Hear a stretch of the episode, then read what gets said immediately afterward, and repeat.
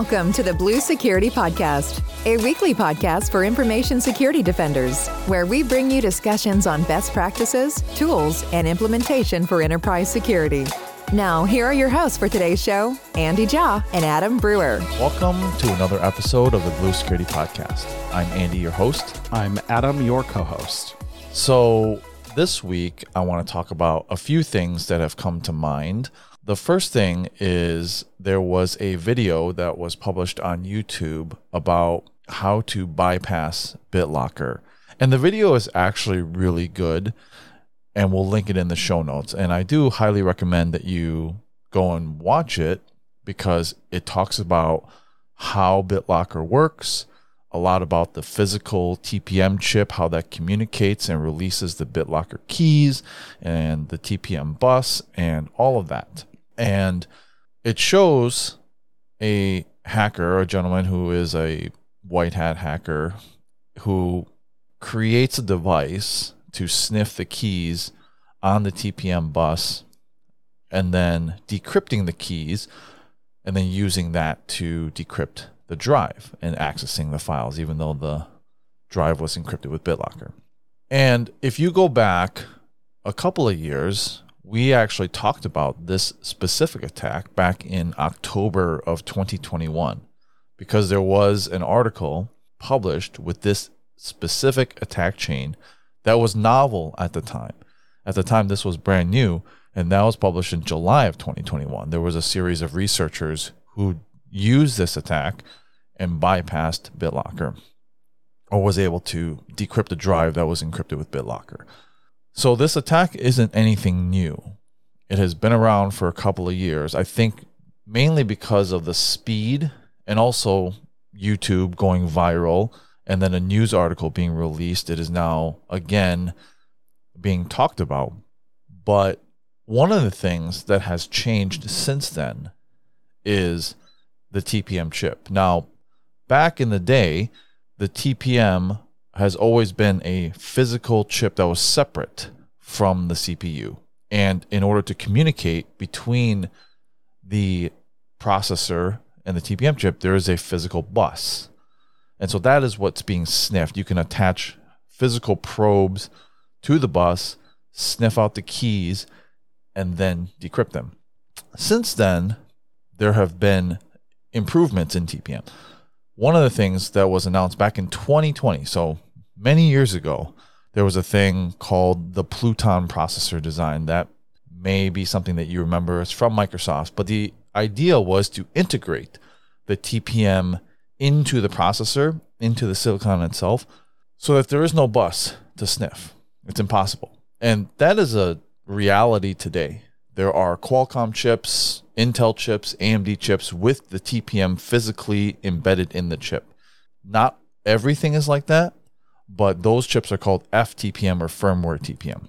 And so that, that is a thing that is available if that is a security need. There are still physical TPM chips and CPUs. That is still a thing as well.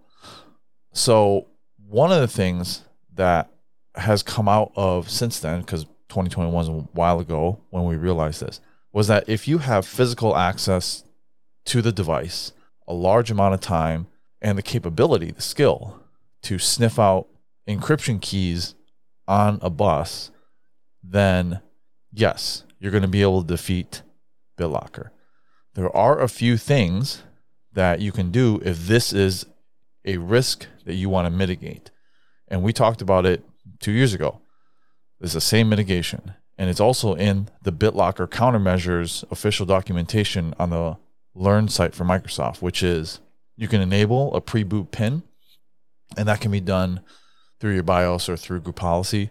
You can also disable power management, uh, standby, or hibernate because when the device goes to hibernation or standby, the drive stays unencrypted.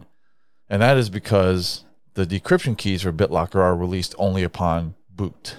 Which, by the way, as a tangent, if you are an Intune man, uh, admin and you've configured compliance prof- uh, policies for your devices, and one of them, which is must be using BitLocker, which is different than the drive must be encrypted.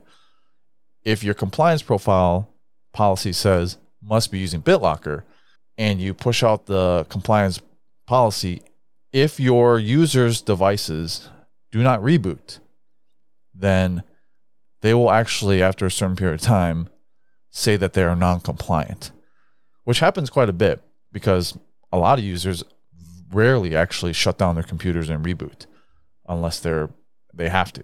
And so they'll show up as non compliant because that compliance profile actually only measures it when the device starts and those BitLocker keys get released and it knows that it's using BitLocker. So that's a side tangent, but important to know because if again this is something that you want to mitigate, then you'll want to disable um, hibernate or standby.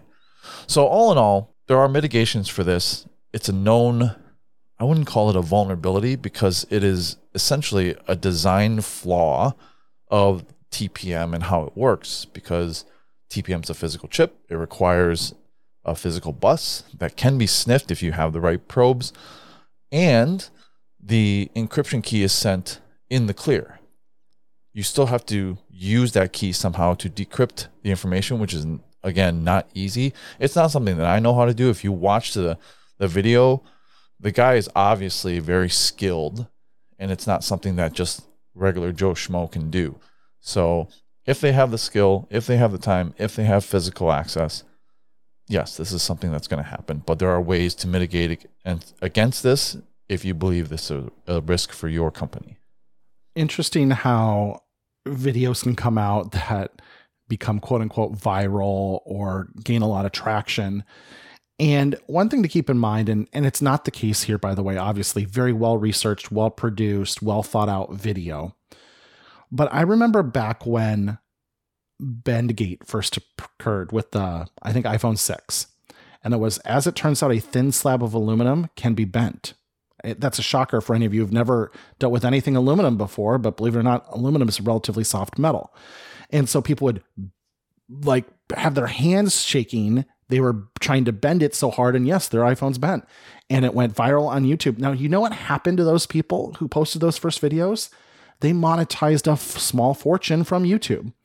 Uh, so, in some ways, and again, not pointing at this video, but just something to think about in the future is use our critical thinking skills around media consumption and evaluating media and sources of media and the motivations for posting different media or blog posts or New York Times articles or Wall Street Journal articles or whatever. Um, when we evaluate, you know, reporting like this, because sometimes uh, cybersecurity reporting in particular can be a little bit hyperbolic, to say the least. The sky is falling an awful lot, and that's where we need to really slow down and think about what we're reading and what the motivations are of those being interviewed or those doing the reporting or those posting the video or whatever.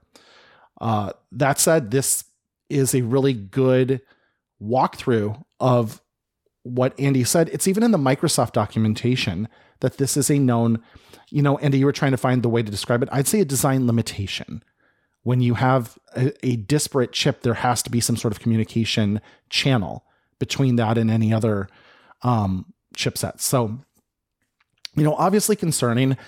I, I would be shocked if there were information security professionals out there who walked around with the perception that I could give a Windows PC to a um, an enemy, you know, a malicious actor, a threat actor, whomever, and there's no way they could break into it. If, you are walking around with that perception, I um obviously that's the goal, that's the North Star. But I think reality is with enough skill and enough time and enough talent, uh, if you have physical access, you will eventually gain access. Now, I always think in terms of cybersecurity of how do we mitigate the risks, right?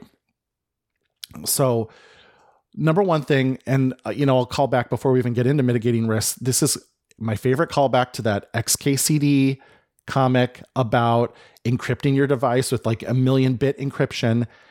And their whole idea is in the first panel, they're going to build some multi million dollar uh, cracking solution to crack the, the the encryption keys. And then in the second one, it's, hey, drug him and hit him with this $5 wrench until he tells us the password, right? So, like, all the security in the world from a physical or, or software or logical security perspective can be defeated by human elements, of course. And that is, tends to be the greatest risk factor, anyways. People putting a post it note on their PC because they can't remember their password and you make them rotate it every 90 days or whatever. So, when I think about how do we mitigate this, you know, this is there. It's a thing. I think it's very unlikely, unprobabilistic in the real world. There are many things you can do to inc- to protect against more likely risks of compromise, like moving to Windows Hello for Business in the first place because it you know, reduces the risk of users writing their passwords on a post it because they can use their face or their fingerprint or a memorable pin that they don't get forced to change all the time because the pin is tied to the hardware. I think about things like moving to a model in which you enable cloud first principles, like using OneDrive for business with files on demand, so that I am not actually storing a lot of files local to this PC at all, very few. Um, only the ones I'm actively working on. If I'm not actively working on them, files on demand will release the file from the local hard drive and it's just a stub. The copy is actually in the cloud. So that reduces my risk because I'm actually storing less stuff on the drive that's interesting in the first place. That's a great place to be moving to the new Outlook, which doesn't have a massive cache of email sitting on your local device. The new Outlook is a mostly online only kind of model with some offline capabilities coming soon, but that really gets rid of your risk of having a ton of emails cached local to your device. So there's another thing you could do. Um, I, think of putting all those pieces together. Oh, I, I know the other one I was trying to think of information protection. If you start to classify, label, and protect your documents, if your most sensitive files are labeled and classified and protected, then there's encryption, a second layer of encryption on top of BitLocker encryption for those most sensitive documents. And that way, even if someone can compromise BitLocker, if they don't have the user credentials or can't satisfy the conditional access policy, or the user account has been disabled, then they can't use or open those highly confidential or confidential files, even if they are stored locally to the device. So there's really ways, and they're common sense ways you can mitigate this risk while at the same time delivering a better user experience. So as opposed to this keeping you up at night, although it's interesting and it's a cool hack, and we love this sort of stuff, this Mission Impossible type hacking stuff, in reality, the mitigation steps are relatively boring. Use OneDrive, use Windows Hello for Business, deploy information protection, and you have significantly mitigated the risk because you have very few files on the device if they are on there, they're protected, and you don't have easy uh, human or social engineering ways to break into the device anyway, which would you know eliminate the need to go through all this work in the first place. So that's what I think about when stuff like this pops up. I love the call out for information protection because that is something I actually didn't think about when I was writing up the the notes to this show, and that absolutely I think data protection and data security is such a big topic today that if you're doing that already, that is absolutely a mitigation because now you have to involve identity compromise rather than just physical compromise of the device, which, like you mentioned, Adam, can have other conditions to satisfy, must be on a managed device, must be on uh, MFA or phish resistant MFA, something like that. Whereas these people are not really like logging into the OS and accessing the files. They're just decrypting the drive, hooking it up to some, you know, drive reader and then transferring the files that way. But then when you transfer the files, those are individually encrypted using the Microsoft information protection or whatever information protection stack that you have. Mm-hmm. And if you're using DLP rules that can automatically look for things and label them, then you're really a step ahead of most orgs. I think a lot of the orgs that I talk to today, they're really starting to take data security and data protection seriously. Agreed. And it is a big deal. It's a big project. And I think that's what scared a lot of people because it would take a lot of time. I, I talked to an org and they literally asked me, How long do you think an information protection project would take? And I said, I mean, honestly, it can take a year you know, from start to finish for a large organization because you have to work with other cross functions within your org, legal, HR, because as information security or, you know, cybersecurity practitioners, you don't actually know what is the most important data for HR. You don't know what is the most important data that needs to be secure for legal. You know, they have to tell you. And then you have the tools obviously to scope that. But yeah, I love this call out for information protection because that is something that's super important. People should start on it if you haven't done it. We've talked about that before, but that is absolutely mitigation for this. Yeah, just in general, anything you can do to make that PC like less of this offline repository of stuff is a good thing. And so a lot of our models used to be based around hey, let's cache your whole Outlook mailbox or at least the last year of it locally in a PST file that's not encrypted in, in another layer of encryption. I mean, that's that's a huge attractive target. Let's um, just copy files from our H drive and store them locally so we can work on them and then we'll put them back on our H drive when we're on the network again. Like, let's just move to a OneDrive model where we don't have to think about that. And let's do files on demand. So we're only copying files to the drive that we're actively working on. And if we can make some of those changes too, like we're just reducing the attack surface, and you combine that with the information protection, and it's not hard to imagine a state where you get to where there's almost nothing of interest on that device's drive in the first place. And what is there has that second layer of protection. And now it's not like who cares if we have BitLocker or not, because obviously you should still do it because there's basically no performance impact from it. But it's only one layer in a set of layered security, defense in depth, which we always talk about. And that is a like not a hard state to achieve, like what I just described. And there's other benefits that come with it. Yeah, and I've talked about this concept of when you lose a device, mm-hmm.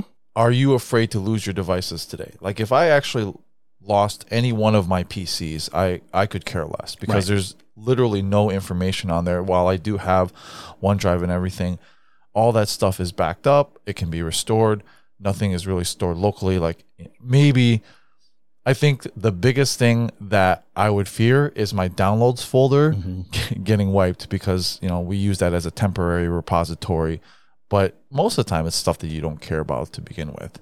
Right. If I really care about it, I will drag it to my OneDrive. But yeah, I mean, and that's that's we did the whole show on operational excellence based on that Swift on security tweet, and that's another way to deliver the ability to recover from ransomware, uh, as well as just like lost PCs, all sorts of things. It, it, it has the benefits there too, not just from a, a cybersecurity perspective, but from a usability, operational excellence perspective too. That's all great stuff. Hopefully, something that you picked up there that will help you out. So, the last thing I want to talk about is this week, the U.S. Air Force announced a major reorg. And since I'm an Air Force veteran, I stay up on the news and I was reading about this. And this is one of the most significant reorganizations since the end of the Cold War. There were a lot of changes. One of the changes that I found that was super interesting is Air Force Cyber is moving from under Air Combat Command and it's getting elevated to its own service component command. Air Combat Command is basically all of the fighter jets today. They have all the fighters and bombers in that. And Air Force Cyber used to be under Air Force Space Command, which kind of broke off and became Space Force. So that's a little history for you. But the way that the Air Force used to be organized was they had Air Force Combat Command or ACC. They had Air Mobility Command, which is all the um, all the transport cargo planes, and they had you know other major commands that all report to the Chief of Staff of the Air Force, and they're changing it so that each individual component will have components of say like a wing will have some fighter jets, they'll have some uh, cargo planes, and so on and so forth, rather than being its own separate major command. So each individual unit will be a little bit more self sustaining. This is interesting to me because as I was reading this, having Air Force Cyber move into its own service level command and directly reporting to the Air Force Chief of Staff is the civilian equivalent of, say, moving your cyber org, your CISO, from under, say, CIO into its own, you know, reporting structure directly to the CEO. Similar to how Microsoft has our security org, like with Charlie Bell, security engineering, everything that comes to security reports through Charlie Bell. Charlie Bell reports directly to Satya Nadella. And to me, that is significant because it is a symbolic representation of how important cybersecurity is to your organization. The government, I think, has been really doing a forward thinking job when it comes to cyber defense. CISA has been really knocking it out of the park lately. Jen Easterly, who leads that organization, is phenomenal. And the Air Force is following suit and reorging their cyber command to a major command here. And additionally, now Air Force Cyber gets its daily marching orders from US Cyber Command, which is like all of our cyber forces for not only the Air Force and military, like Army, Navy, Marines, but also like FBI, CIA, all the different three letter organizations. It's all under US Cyber Command. So this gives it more joint capabilities, more autonomy when it comes to training and budget. And so I think this is a good representation that at least the Air Force and I think the other organizations in the government will follow suit. How important cyber defense is to our government, which got me thinking about where does your cyber org sit in your organization and how important is it to your org if it's not directly reporting to the CEO? You know, I think a, for a long time, the CISO wasn't able to really play at the table with all the other C suite. You know, it's like a redheaded stepchild essentially, like, oh, we added another C suite. We don't really think it's that important. It's a budget sink. And so I think if you look at your org, you know, where cyber sits, cybersecurity sits, can really dictate how important it is, you know, where it is in the priority of your CEO. What do you think, Adam? So I'm a civilian, not former military like Andy. So uh, it's interesting hearing about the the organization and the structure and how it used to be organized and how it is now. Um, certainly, we were very appreciative of our military, and and the Air Force is a critical component of that to protect the United States and its people and its interests and all that that entails. And one thing that's interesting is we had an internal call, and I'm not going to review reveal anything like sensitive or internal, but we had uh, Satya Nadella on, and he was talking a little bit, just kind of holding court, doing some Q and A from some internal employee conversation, and someone had asked him about the midnight Blizzard security incident that Microsoft had um, experienced a, a few weeks ago now, and one of his responses was one of the ways he responded was first talking about how Microsoft President Brad Smith, and if you've never heard Brad Smith talk, he's great. I wish he'd run for president. He'd be amazing. Uh, Brad Smith talks a lot about having like a digital Geneva Convention for the modern world where we need to establish like what is and isn't okay in terms of the the conflict between nation states.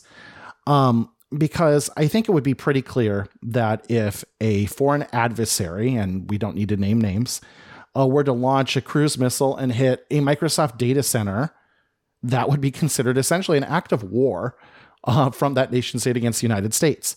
Um, that would not go over well, to say the least.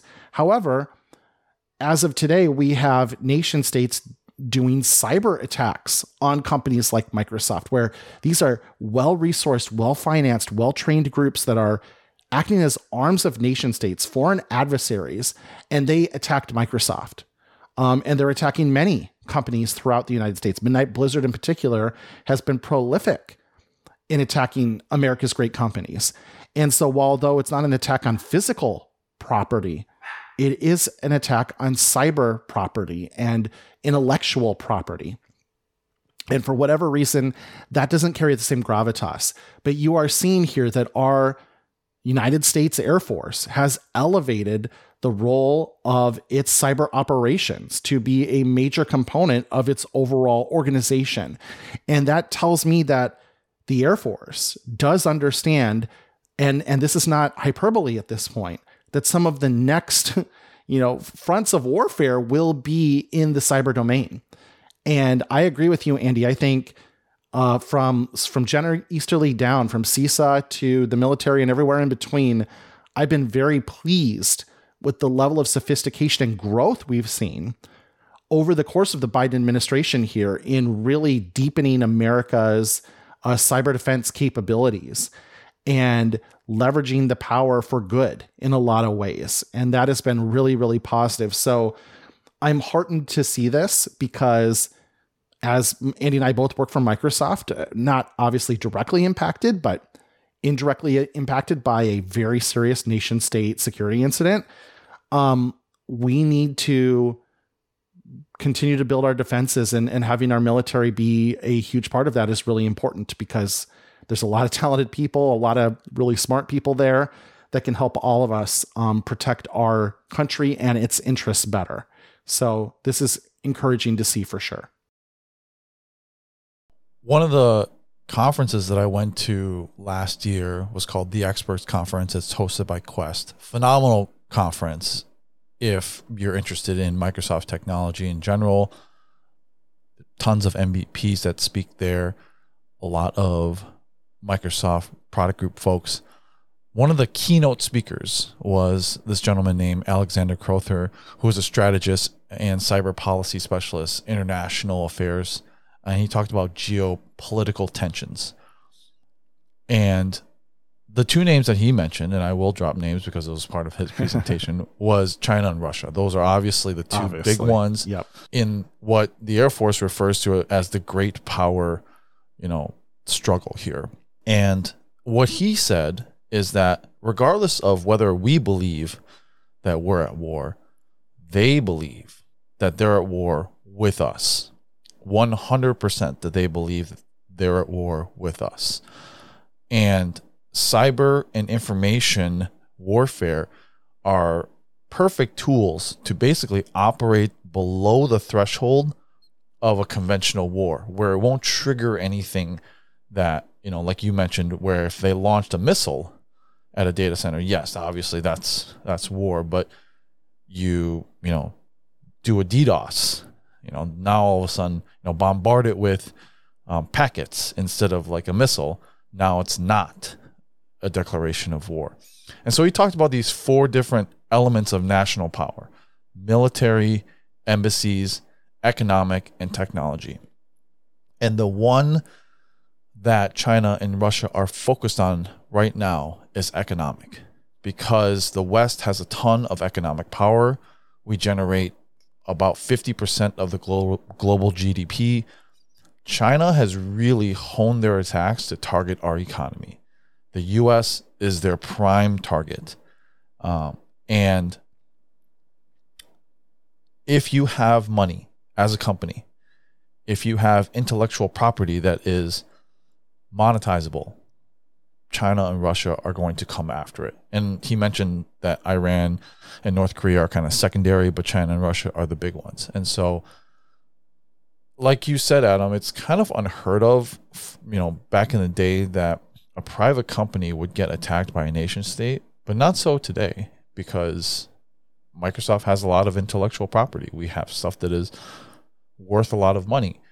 And so they're going to try to attack it to try to gain access and make money because money is kind of the new standard with money that you can do anything you know from a global standpoint. And so i thought that was super interesting. This whole conversation again was just kind of spurred about you know just thinking about where and especially organizations that i've been in in the past where is your cyber org and how important is it? Do they have their own budget? Do they have their own training? Do they have their own leader within your organization that can advocate for cyber initiatives, cybersecurity um, policies, changes. What's the you know, title like of that leader? Correct. Right. And so, do they have the ear of the CEO? Do they have the ear of the board? Do they have influence? Are they a business decision maker or do they report to someone else? Right. And so, I think that is something that does need to change. The government here is pushing that change forward. I think further than any uh, uh, many of the private companies that I talk to, at least for Microsoft customers, a lot of them don't have a CISO that directly reports to a CEO, and so I just thought it was a really interesting thought that I think everyone needs to go through this thought process, um, especially if there are any cyber leaders on that listen to this call. Um, you know, try to. I don't. I don't know how you can really advocate for an org change like that, but that's something that I think does need to change in the civilian world if you're going to really take cybersecurity more seriously. Yeah, I, I you said it all. It, cybersecurity is not just a function of information technology.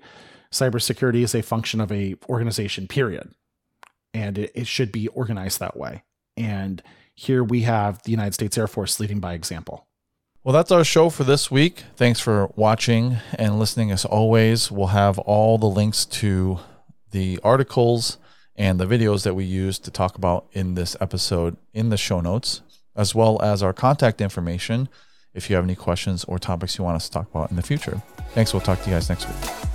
Thank you for listening to the Blue Security Podcast. Please check out the show notes, catch up on episodes you may have missed, and subscribe so you don't miss any future episodes. Find Andy on Twitter at AJaw0 and Adam at AJ Brewer. See you at our next episode.